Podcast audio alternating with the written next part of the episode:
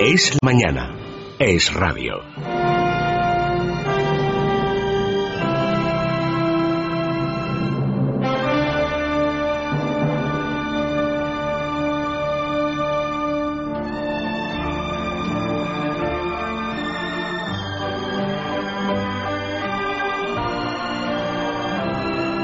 Cuando son casi las 11 y 10 minutos, las 10 y 10 en las Islas Canarias, seguimos en Es la Mañana de Federico Jiménez Los Santos. Escuchan la sintonía de Éxodo, que es la que da paso a las preguntas a la historia. Y me acompaña en esta mesa don César Vidal. César, bienvenido. Muy buenos días. Y además te voy a dar la enhorabuena por ese doctorado en Derecho por la Universidad Alfonso X el Sabio, que tuvo lugar la semana pasada, si no me equivoco, el viernes pasado. El viernes pasado, yo espero que aparte de ser el cuarto, también sea el último. No tengo yo ya cuerpo para un quinto doctorado. Doctor ahora en Derecho, así que acumulamos un título más, acumula tú en este caso un título más, por lo cual te felicitamos. Y Muchas en, gracias. En este caso vamos a responder a tres preguntas que nos mandaban eh, los oyentes a través de nuestro correo electrónico historia@eslamanana.com. Se lo repito por si quieren mandar alguna consulta, es historia@eslamanana.com. Son preguntas muy variadas. Una va a propósito de las novelas del escritor británico Robert Graves, a propósito de Yo Claudio, otro en relación con la masonería y un tercero en relación con la lanzada que recibió Jesucristo. El caso es que vamos a intentar responder a las tres. Yo creo que nos va a dar tiempo y si te parece empezamos por este orden. Isaías Naranjo de la Laguna de Tenerife nos decía, eh, me gusta leer novelas de ficción histórica, género dentro del cual destacan por supuesto las dos novelas que el escritor británico Robert Graves dedicó a la figura del emperador Claudio, como usted bien sabe, Yo Claudio y Claudio el Dios y su esposa Mesalina, a partir de las cuales se hizo la celebérrima serie televisiva de los años 70 titulada también Yo Claudio. Y la pregunta o sus preguntas son las siguientes. ¿Hasta qué punto nos podemos fiar de los retratos que se nos dan en esas dos novelas de algunos personajes. Y nos añade un ejemplo. ¿Se sabe si era Livia esposa de Augusto tan maquiavélica como se nos hace creer?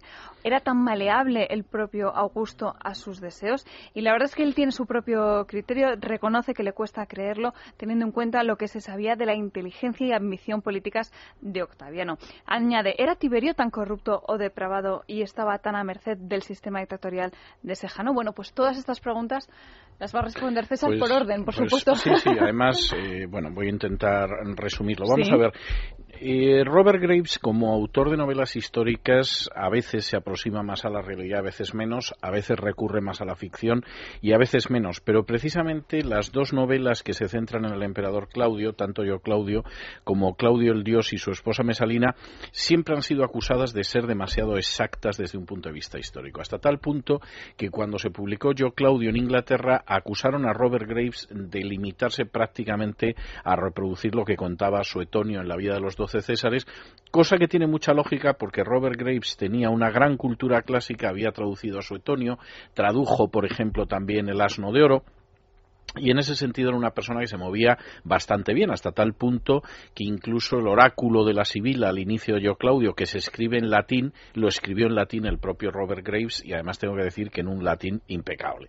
Entonces, la verdad es que, aunque en la trama de Yo Claudio y de Claudio el Dios y su esposa Mesalina se toma alguna ligerísima libertad, fundamentalmente yo diría que no yendo contra la historia, sino supliendo algunas cosas que no sabemos históricamente, el retrato que él hace de los personajes es muy exacto. Es decir, efectivamente Livia era un personaje tan siniestro como aparece en Yo Claudio.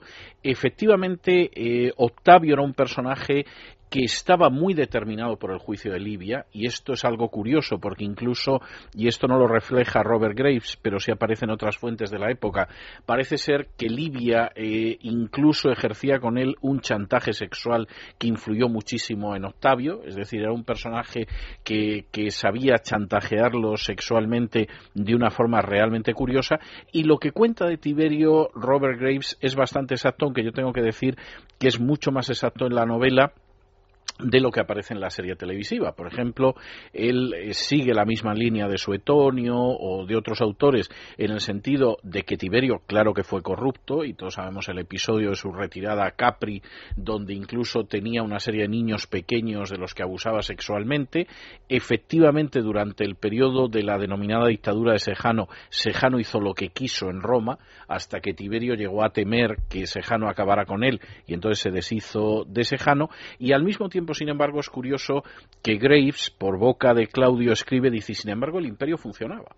Se recaudaban los impuestos, se construían calzadas, el, imperio estaba en orden, etcétera, y eso yo diría que es un retrato bastante exacto de lo que fue el Principado de Tiberio. De modo que en términos generales yo diría que de las novelas históricas de Robert Graves, que a mí me merecen juicios diversos, creo que hay algunas que son muy buenas y creo que hay otras que no lo son tanto y creo que hay algunas que son muy imaginativas, por regla general Graves era muy exacto en el manejo de los episodios históricos, aunque a veces se permitiera alguna libertad imaginativa y de las más exactas pues estaría yo Claudio y Claudio el Dios y su esposa, y su esposa Mesalina. Y solo por hacer una última referencia, yo creo que el retrato de Claudio quizá es muy amable. Es decir, seguramente Claudio no era un personaje eh, tan liberal como aparece en las obras de Graves, pero sí es verdad que Graves supo ver que era una persona muy culta y esto es algo que por regla general pues ha quedado muy desleído en las historias del Imperio Romano. Lo que sí que es cierto es que se dejaban algunas cositas de lado en la serie de televisión, una serie de televisión, por cierto, con actores de teatro clásico británicos. Gran serie de televisión. Y que de hecho eh, se sigue vendiendo y sigue teniendo su éxito en formato DVD, porque son series de las que no se han repetido y con una forma de interpretación diferente a la que nos tienen ahora no, Y extraordinaria. Yo diría que Hombre, vamos a ver, quizá uno la vuelve a ver, y yo la volví a ver hace un par de años, y la trama sigue siendo apasionante, quizá uno aprecia la pobreza de medios en relación con series que ha habido después. Estoy pensando, por ejemplo, en Roma, que es verdaderamente espectacular. Pero sigue siendo muy buena y los actores son extraordinarios. Y el formato, desde luego, es diferente, porque no, deja de ser eh, teatro filmado, ¿no? Sí, porque son sí, en buena medida. Actores clásicos. Bueno, pues respondí a esta pregunta Isaías Naranjo. Vamos con la siguiente, que la formula Pablo Carbó, que además tiene mucho protagonismo hoy, porque luego va a formularle también a Jorge Alcalde una pregunta. En este este caso dice, en el capítulo del 28 de abril de 2012 se refiere a una pregunta que se planteó en este programa y que se respondió ese día. Dijo César, yo creo que la masonería es más culpable del hecho de no haber podido crear una sociedad libre y avanzada en Sudamérica. Lo hacía en referencia a algo que hablábamos relacionado con la masonería. Dice él, teniendo en cuenta que casi todos los padres de Estados Unidos eran masones, ¿por qué la masonería no fue un, no fue un impedimento para la libertad y la democracia en Estados Unidos y sí en América Latina? Bueno, vamos a ver, la persona que nos pregunta parte de una premisa que no es cierta y es el hecho de que dice que casi todos los padres de Estados Unidos eran masones. No, es exactamente todo lo contrario. Vamos a ver, de los 56 firmantes de la Declaración de Independencia de Estados Unidos, que es un número notable, que sepamos había solo tres masones, es decir, el porcentaje es muy pequeño. Había un masón, que además es el único católico de los 56 firmantes, que era Charles Carroll que es un personaje pues poco conocido o nada conocido para la gente que no se dedique especialmente a la historia norteamericana, pues porque es un personaje de tercera fila, pero es peculiar porque efectivamente es el único católico de los 56 firmantes y además era masón. Era masón también Benjamin Franklin, pero Benjamin Franklin se inició en la masonería no porque le interesara la masonería, sino porque fue embajador de la República Americana en Francia y él sabía que la única manera de moverse en Francia entre los salones y hacer diplomacia era ser masón. Y de hecho se inició en la misma logia en la que estaba el arzobispo de París y Voltaire, personajes en apariencia encontrados, pero que pertenecían a la misma logia de la masonería, igual que el duque de Orleans, y para Franklin era la manera de entrar en ciertos cenáculos. Por lo demás, la masonería le traía sin cuidado. Y fue masón también, pero sin prestarle ninguna atención, porque lo iniciaron muy joven y luego no volvió a pisar una, lógica, una logia, eh, Jorge Washington, pero también por una razón muy sencilla, y es que era muy común que la gente que pertenecía al ejército inglés, en el que fue coronel Washington, fuera gente que era iniciada en la masonería y muchos de ellos luego no volvían a pisar una logia. Fue el caso de Wellington, por ejemplo, que fue iniciado en su juventud y que no volvió a pisar una logia y no volvió a tener contacto con la masonería. Fue el caso de Churchill, etcétera, pero porque era muy común. La verdad es que la masonería tuvo escasísima influencia en el episodio de la independencia americana. Yo diría que fundamentalmente por dos razones. La primera razón porque el peso ideológico determinante en todo el proceso de la revolución Americana es el puritanismo. Y el puritanismo siempre por sistema ha sido opuesto a las sociedades secretas, incluida la masonería. Y el segundo, yo creo que por una razón funcional, que es la distinta que llevó, sin embargo, a muchos españoles y muchos hispanoamericanos a iniciarse en la masonería. Y era que en la masonería había un peso enorme del ejército británico y no tenía mucho sentido siendo eh, pretendiendo la independencia de Gran Bretaña pertenecer a una organización que estaba llena de oficiales británicos, que es una tradición que se va a mantener prácticamente hasta el siglo XX. En Hispanoamérica el proceso que se produce es distinto. Yo creo que explica mucho lo que ha sido la evolución posterior de Hispanoamérica. Porque en Hispanoamérica los padres fundadores de la patria formaban todos ellos parte de la logia Lautaro que es una logia masónica que además concibe una visión de la sociedad controlada por la masonería después de la independencia y que además es extraordinariamente interesante porque la logia Lautaro parte de la base de que va a haber una sociedad posterior más libre en la que los medios de comunicación van a tener mucha importancia y por lo tanto dice hay que controlar los medios de comunicación que van a formar la opinión pública e insiste en que hay que tomar áreas como es por ejemplo la judicatura, el ejército, etcétera, etcétera, de tal manera que aunque fuera parezca que se está opuesto, sin embargo, todos están en, en la misma logia. Y en ese sentido, por supuesto, la historia de Hispanoamérica queda marcada por un plan que lo que pretende es crear pseudodemocracias controladas en la sombra por una sociedad secreta, por cierto, sociedad secreta de la que Bolívar, por ejemplo, acabó muy desengañado, mientras que en Estados Unidos lo que se pretende es crear un sistema democrático que además parte de una separación de poderes porque arranca de una visión pesimista de la naturaleza humana como es la visión de los puritanos. De modo que, en última instancia, no es que los modelos no son iguales, sino que son muy distintos y eso explicaría bastante la evolución posterior, por un lado de los Estados Unidos y por otro lado de las naciones al sur del Río Grande. Añadía, estudiante, además un último apunte y es que decía que sabía si era un tópico o no, que la masonería estaba eh, generalmente vinculada a los círculos de poder. Eh, yo supongo que ya decía en, todos los países. No, en muchos casos la masonería más bien lo que estaba era vinculada a los que querían acabar con los círculos de poder. Es decir, vamos a ver, eh, mucha de la gente, por ejemplo, que entró en la masonería por los patriotas cubanos en un momento determinado que quieren emanciparse de España, entran en la masonería porque la masonería era la red de sociedades clandestinas que les permitía comunicarse de una manera secreta. Es decir, seguramente a la mayoría de ellos la masonería les importaba bastante poco, pero sí era una forma de poder conspirar en secreto. Y lo mismo pasó en España, sobre todo después de la década ominosa, con un sector importante de los liberales. Es decir, la masonería daba esa cobertura. De modo que más que estar relacionada con círculos de poder, lo que aspiraba era conquistar ese poder. Es verdad que en otras naciones sí se ha ido produciendo en un, produciendo en un momento determinado la toma por parte de la masonería de determinados sectores de la Administración, pero eso ya es un proceso posterior. Bueno, pues vamos con la última pregunta a la que nos va a dar tiempo a responder. En este caso la formulaba Cristóbal Bulpe, habla de la muerte de Jesús y la pregunta decía así, si el soldado en un gesto de clemencia quiso acabar rápidamente con la vida de Jesús para evitarle sufrimiento, ¿por qué tiene la lanzada en el costado derecho ascendente que no le afecta a ningún órgano vital. Bueno, vamos a ver. Eh, esto también, como lo de Robert Graves y la masonería, parte de una premisa errónea. Vamos a ver. La lanzada no pretende acortar la vida de Jesús. La lanzada lo que pretende es comprobar si Jesús está muerto. Es decir, aquí se produce una, una institución. Lo que hay en juego detrás de esto, lo que subyace a la acción del soldado, es una institución del derecho romano que permitía a familiares o deudos de un condenado a muerte reclamar el cadáver para darle sepultura. Entonces, lo que sucede en un momento determinado es que Jesús muere en la cruz.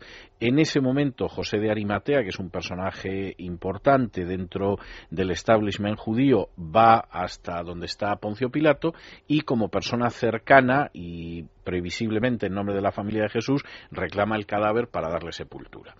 Inmediatamente la, pregunta que hace Pilato es si efectivamente Jesús ha muerto, por una sencilla razón, y es que la gente que era colgada de una cruz, a veces atada con cuerdas, a veces clavada, como fue el caso de Jesús, podía vivir durante días en la cruz antes de morir.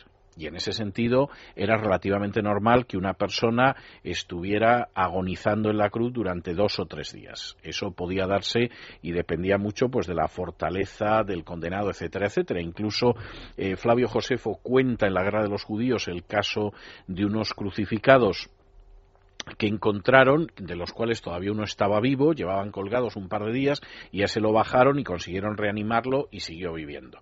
Bien, pues la pregunta de Pilato es, bueno, ¿realmente se ha muerto ya? Y entonces la forma de comprobar que se ha muerto, pero sobre todo de asegurarse que se ha muerto muerto, es eh, propinarle una lanzada que además donde se la dan es en el costado izquierdo, no en el derecho. Y en el costado izquierdo interesa al corazón y efectivamente eso revienta una de las de las zonas pericardiales y hace que salga lo que parece agua, pero que es simplemente líquido pericardial. Y eh, esto inmediatamente lo que demuestra es que Jesús está muerto, lo descienden de la cruz y se lo entregan a José de Arimatea, que lo coloca en un sepulcro en un huerto que había en Jerusalén. Muy lógico, por otro lado, porque los judíos todavía hoy en día siguen comprando tumbas y sepulcros en Jerusalén a la espera de resucitar los primeros cuando aparezca el Mesías. En el caso de los otros dos que están con Jesús, que no han sufrido previamente la flagelación, etcétera, etcétera, y que seguramente estaban más enteros de lo que estaba Jesús, que no había muerto, sí que se produce una aceleración de la muerte, pero se produce la aceleración de la muerte recurriendo a un método que usaban los romanos que era el acrurifragio, es decir, la fractura de piernas, y les parten las piernas, porque en el momento en el que efectivamente las piernas no pueden sostener a la persona, la persona sufre un proceso de tetanización y muere, se, se asfixia en la cruz. Y de hecho, el tormento de la cruz era espantoso porque la persona se ahogaba y continuamente tenía que estar levantándose sobre los pies para absorber algo de aire, pero claro, si además los pies estaban clavados, los dolores eran verdaderamente insoportables. Por lo tanto, el, legionario no pretende acortar los sufrimientos de Jesús ni cosa parecida, sino que lo que pretende es comprobar que está muerto, efectivamente está muerto, y el cadáver pues se le entrega a José de Arimatea. Y por tanto la lanza lo que hace es certificar esa La lanza lo que hace es certificar que efectivamente se ha producido la muerte, y en el caso de los otros dos, como lo que sucede es que es obvio que están vivos, es así, lo que se procede es a la crurifragio, es decir, a la fractura de piernas para acelerar la muerte. Es decir, si Jesús hubiera estado vivo, la manera en que el legionario hubiera actuado habría sido partiéndole las piernas para acelerar la muerte, pero no dándole una lanzada. Bueno, pues contestada queda también esta pregunta de Cristóbal Bulbe. Vamos a hacer ahora nosotros una pausa, pero antes les tengo que recordar que todavía sigue activa la promoción de viajes del corte inglés a viajar. Y además una promoción que termina el 8 de julio, así que se tienen que dar mucha, mucha prisa para conseguir los mejores precios en viajes del corte inglés. Y además pueden reservar sus vacaciones para disfrutar hasta el 31 de octubre. O sea que tienen que planificarlas con un poquito de antelación y se pueden ahorrar hasta el 50% de descuento. Y tienen otras promociones, grandes ventajas como días gratis, comidas gratis y niños gratis para que sus vacaciones les cuesten mucho menos. Además pueden pagar en 10 meses sin intereses y tienen siempre el mejor precio garantizado por viajes del corte inglés. Así que pueden consultar las condiciones en cualquier agencia de viajes el corte inglés o en un número de teléfono que es el 902 400 454 902 400 454 o en www.viajesdelcorteingles.es que ya saben que es empresa patrocinadora de Alicante, puerto de salida de la Vuelta al Mundo a y nosotros ahora sí hacemos una pausa y seguimos con más cosas aquí en Es la Mañana de Federico Jiménez los Santos.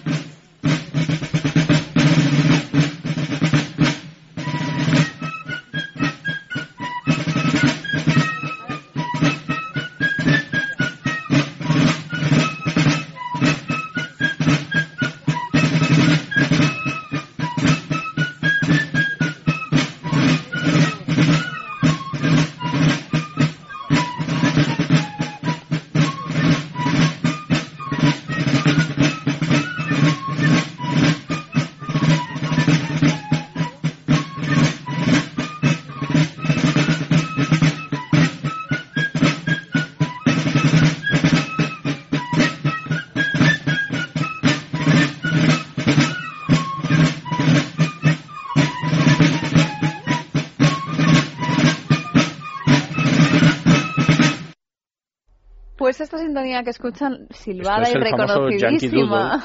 bueno, tengo que decir que, que la historia del Yankee Doodle tiene su gracia porque es muy paradójica. Es decir, primero, la palabra Yankee es la manera en que algunos indígenas americanos llamaban a los ingleses. Es decir, el English lo habían transformado en Yankee y era una palabra peyorativa que no tardaron, por supuesto, los británicos en asumir y empezar a llamar Yankees a los que estaban al otro lado, en las colonias de lo que ellos llamaban las Indias occidentales. Y esta es una canción que se compuso durante la Guerra de los Siete Años, la guerra que enfrentó a Francia y a Inglaterra en Asia y en el continente americano, para burlarse de los americanos. Es decir, cuenta la historia de un yankee que llega a caballo a un pueblo llevando una plumita en el sombrero, vaya, mire usted qué ridiculez, diría un británico, y al que le dicen en un momento determinado que puesto que se pone a bailar, pues que cuide cómo es el sonido de la música, los pasos que da y que sea cortés con las chicas. O sea, es una canción burlándose realmente del paleto del otro lado del Atlántico. ¿Quién les iba a decir a los británicos que los rebeldes americanos la iban a asumir como una canción propia y que se convertiría durante la guerra de la independencia pues en el himno privilegiado de los rebeldes. La, historia tiene a veces estas paradojas.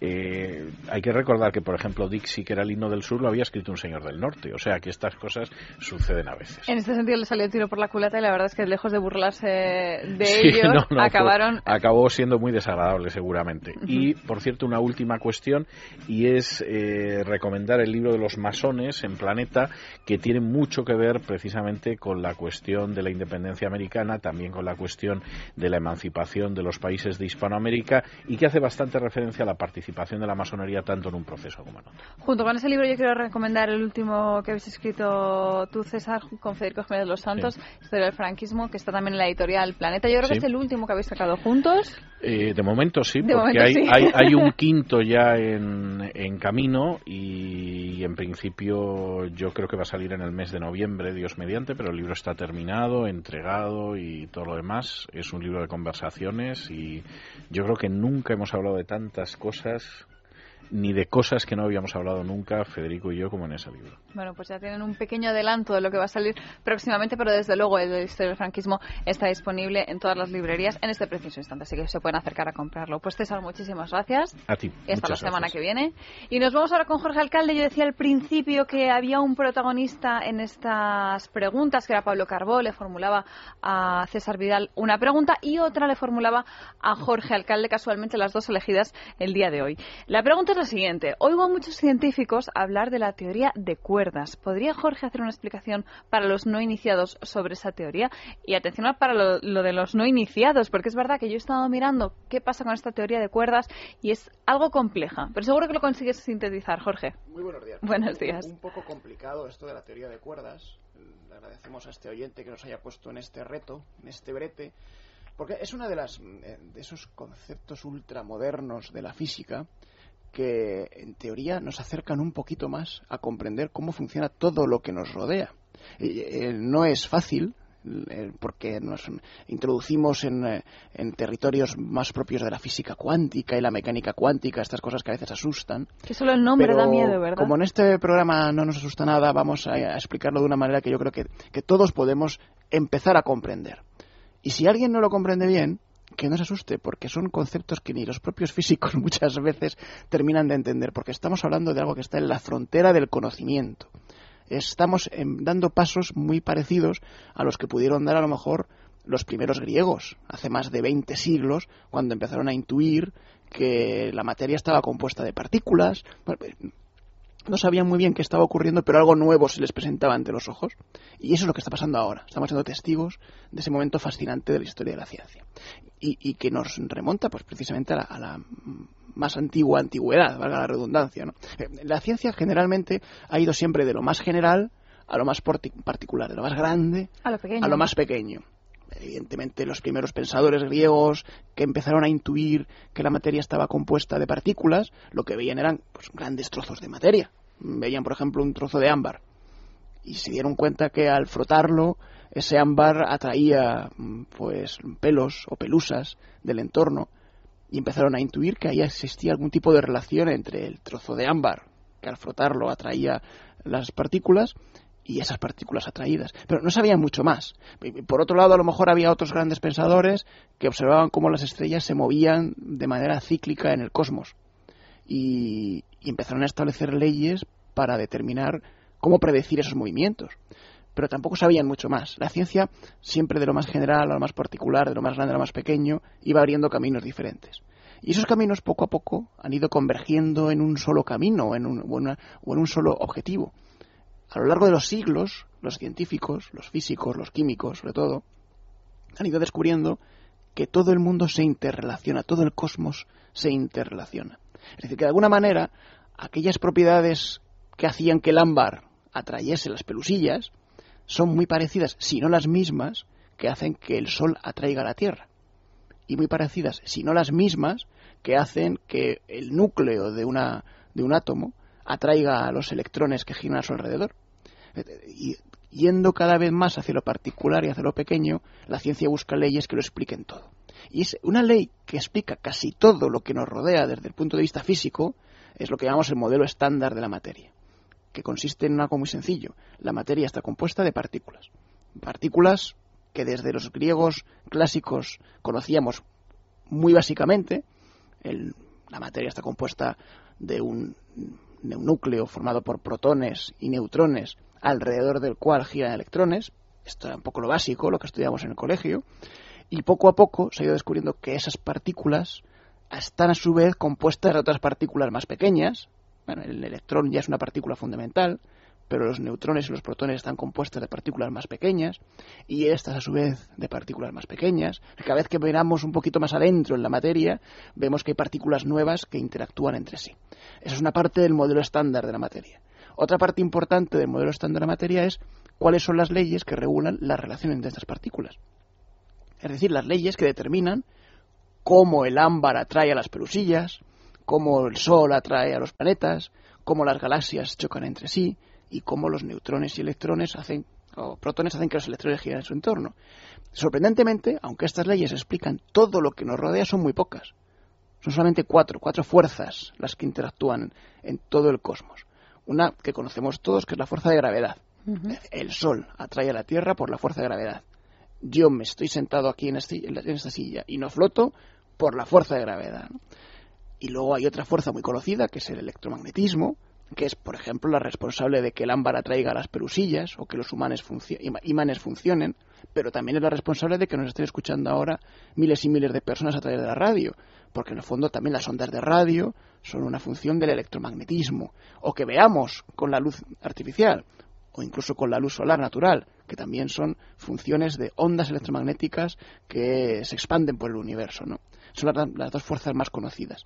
Y luego hay otras dos fuerzas menos conocidas, que se llaman la fuerza nuclear fuerte y fuerza nuclear débil, estas conocemos menos, pero son las responsables precisamente de aquello que decíamos de que los átomos estén juntitos, es decir, de que protones y neutrones tengan a su alrededor a los electrones girando. y son muy potentes, aunque funcionan en el mundo de lo más pequeño, de lo más pequeño, son poderosísimas. Son tan poderosas que permite, por ejemplo, que si yo doy un golpe a esta mesa, mi, mano no atraviese la mesa, porque son esas fuerzas las que mantienen cohesionada a la materia. Si quisiésemos romper esta materia, tendríamos que generar una gran cantidad de energía. Por ejemplo, una central nuclear funciona así. Cuando, hacemos cuando rompemos las fuerzas que unen a los protones y los neutrones y los electrones, tenemos que aplicar tanta energía que generamos una gran cantidad de calor y así es como funcionan las centrales nucleares, aprovechando ese calor. Bueno, pues esto es un poco el modelo estándar de la materia. Recordando, tenemos por un lado partículas y por otro lado fuerzas que interactúan con las partículas. Pero yendo todavía más a lo concreto, ya en el siglo XX, los científicos empezaron a descubrir que en el fondo las dos cosas eran lo mismo, porque esas fuerzas son realmente transmitidas por las propias partículas. Es decir, ¿qué es lo que hace que el ámbar atraiga las pelusillas? pues es un hilo, un hilo invisible, es una especie de materia que atrae a la pelusilla y la lleva hacia sí. ¿Por, qué yo me caigo hacia el suelo? ¿Por qué la manzana de Newton se cae hacia el suelo? ¿Qué es lo que hace que de la Tierra tire, que la Tierra tire de la manzana y la haga caer?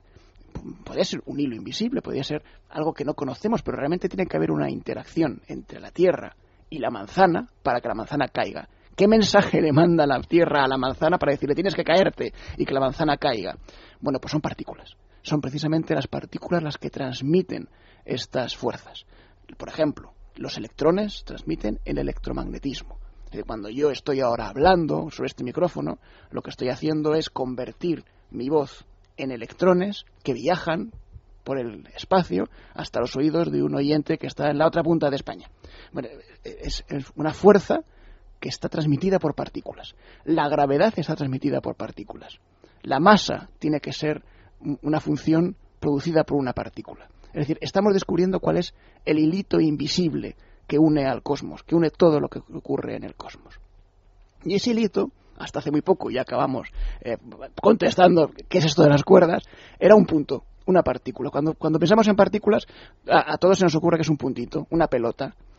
Y eso ha calado en la mente de la ciencia hasta el extremo de que hasta hace muy poquito ningún físico dudaba de que las partículas eran bolitas, eran minúsculos puntitos que se podían mover, se podían mover hacia la derecha, hacia la izquierda, hacia arriba, hacia abajo, y de esa manera transmitían las fuerzas de las que antes hablábamos.